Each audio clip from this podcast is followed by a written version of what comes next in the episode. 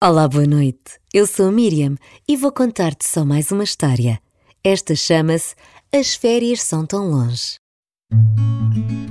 O Rodrigo não tinha irmãos, era filho único e também não tinha primos, era neto único. Tinha as suas vantagens. Ninguém lhe tirava os brinquedos, ninguém mexia na cidade de Lego com que gostava de brincar, ninguém ficava ao colo da mãe quando ele queria lá estar. Podia comer sempre a primeira fatia de melancia e a última fatia de bolo era sempre sua. Mas por outro lado, não tinha com quem brincar quando os pais não podiam. Não ficava na conversa antes de adormecer, não tinha com quem partilhar a alegria de conseguir montar um puzzle sozinho. Claro que os pais ficavam felizes, mas os pais sabiam perfeitamente montar um puzzle. Ninguém o olhava assim, com admiração por aquele feito. Normalmente não pensava muito na sua condição de ser filho único, mas em certas alturas do ano ficava difícil não pensar que seria melhor ter um irmão. No Natal e nas férias grandes, as férias grandes eram tão grandes, não acabavam nunca. Os pais tinham decidido que ele ia 15 dias com a avó para a aldeia. 15 dias! Sabem o que são 15 dias? São duas semanas. Uma semana mais uma semana. Muitas horas, muito tempo. Não é que ele não gostasse da avó Rosa, ele adorava a avó Rosa.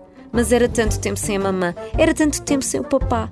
O problema nem era tanto os 15 dias, eram as 15 noites.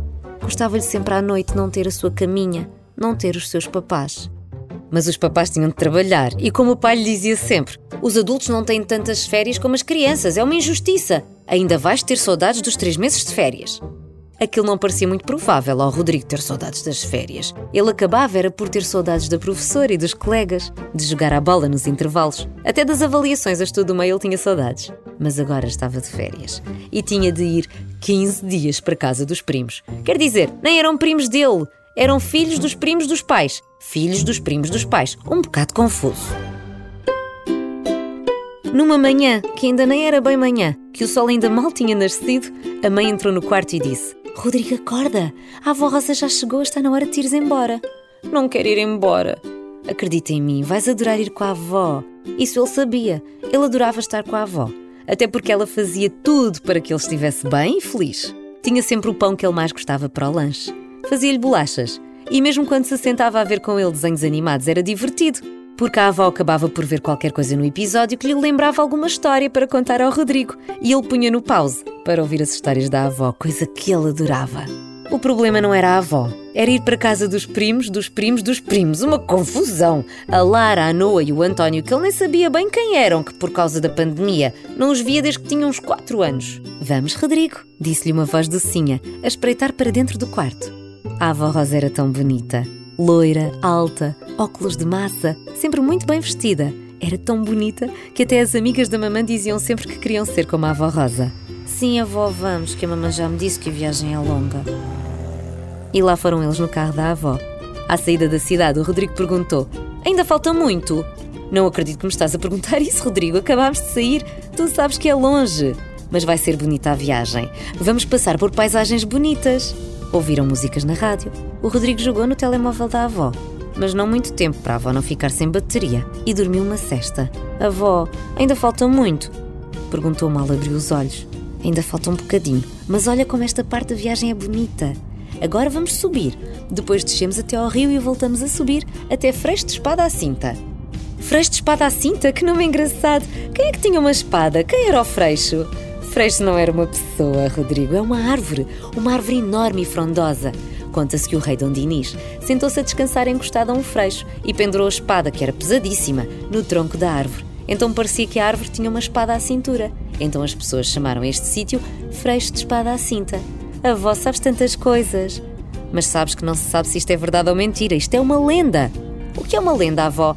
E lá continuaram a conversar. A paisagem era mesmo bonita. Muitas curvas apertadas, a avó tinha de estar concentrada.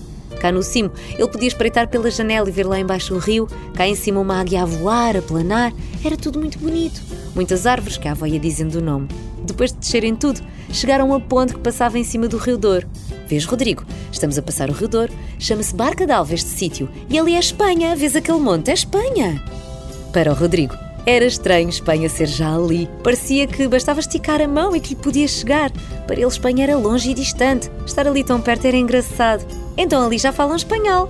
Continuaram a subir e nas encostas dos montes viam imensas oliveiras e videiras. E o que o Rodrigo gostava de videiras? Para já, adorava uvas. E depois as videiras pareciam mesmo arvorezinhas pequeninas. Finalmente, chegaram à casa dos primos. Depois de beijos dos primos, dos primos, dos primos, abraços apertados e vestinhas na cabeça e uns Estás tão grande, Rodrigo! Lá o primo Carlos disse Anda, Rodrigo, Rosa, vou mostrar-vos o quarto onde vão ficar. Aquilo soava-lhe bem, queria mesmo ver onde ia dormir. O quarto era bonito. Estava sentado em cima da cama, quando à porta apareceram a Lara, a Noa e o António. Anda, vamos ver onde o avô montou a piscina. Não, vamos, mas é mostrar-lhe o labirinto. Podíamos mostrar-lhe primeiro a cave. Meninos! gritou-se ao fundo. Chamem mas é o primo para vir almoçar que já são horas. Mostram tudo depois do almoço. O Rodrigo sentiu-se aliviado. Mal os conhecia e era um bocado tímido para tanta coisa, tão de repente e tão rápido. Ok, avô. Anda, Rodrigo, sentas-te ao pé de mim. A avó fez gelatina porque tu vinhas. Adoro gelatina. Ainda bem que vieste. Disse-lhe a Lara, enfiando o braço do Rodrigo no dela. Ok, avô.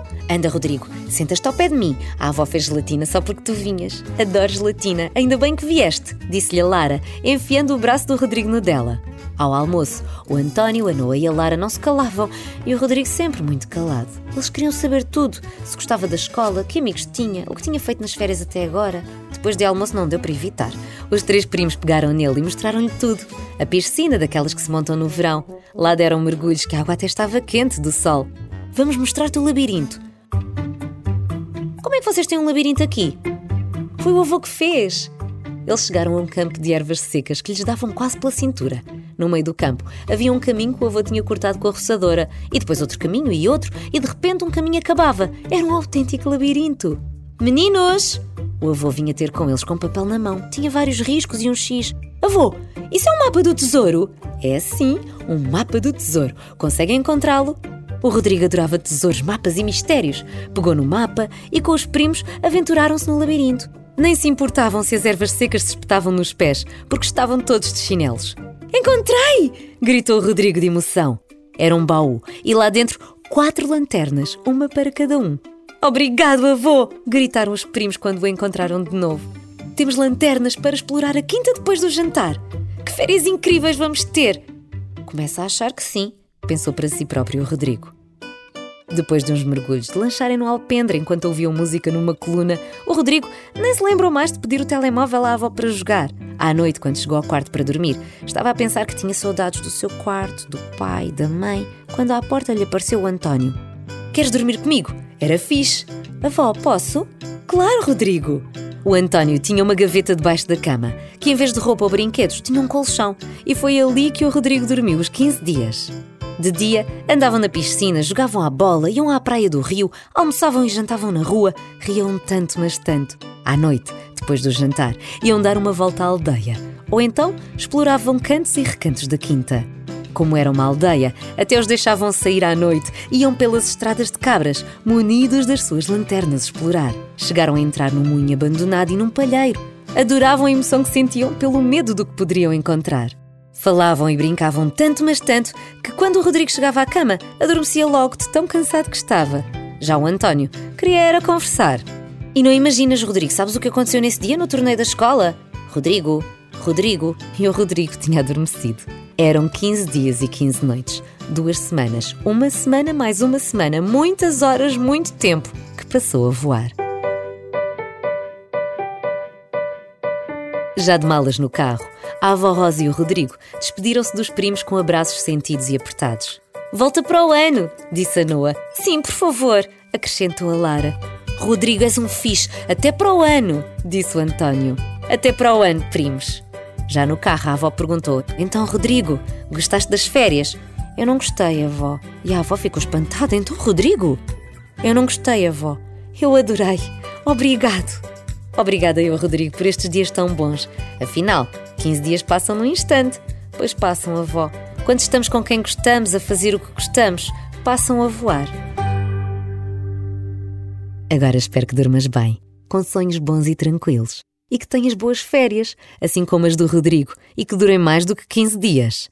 Nós também vamos de férias. Voltamos em setembro. Até lá, podes ouvir as histórias todas outra vez, em especial as tuas preferidas. E não te esqueças de partilhar este podcast com os teus amigos. Até lá!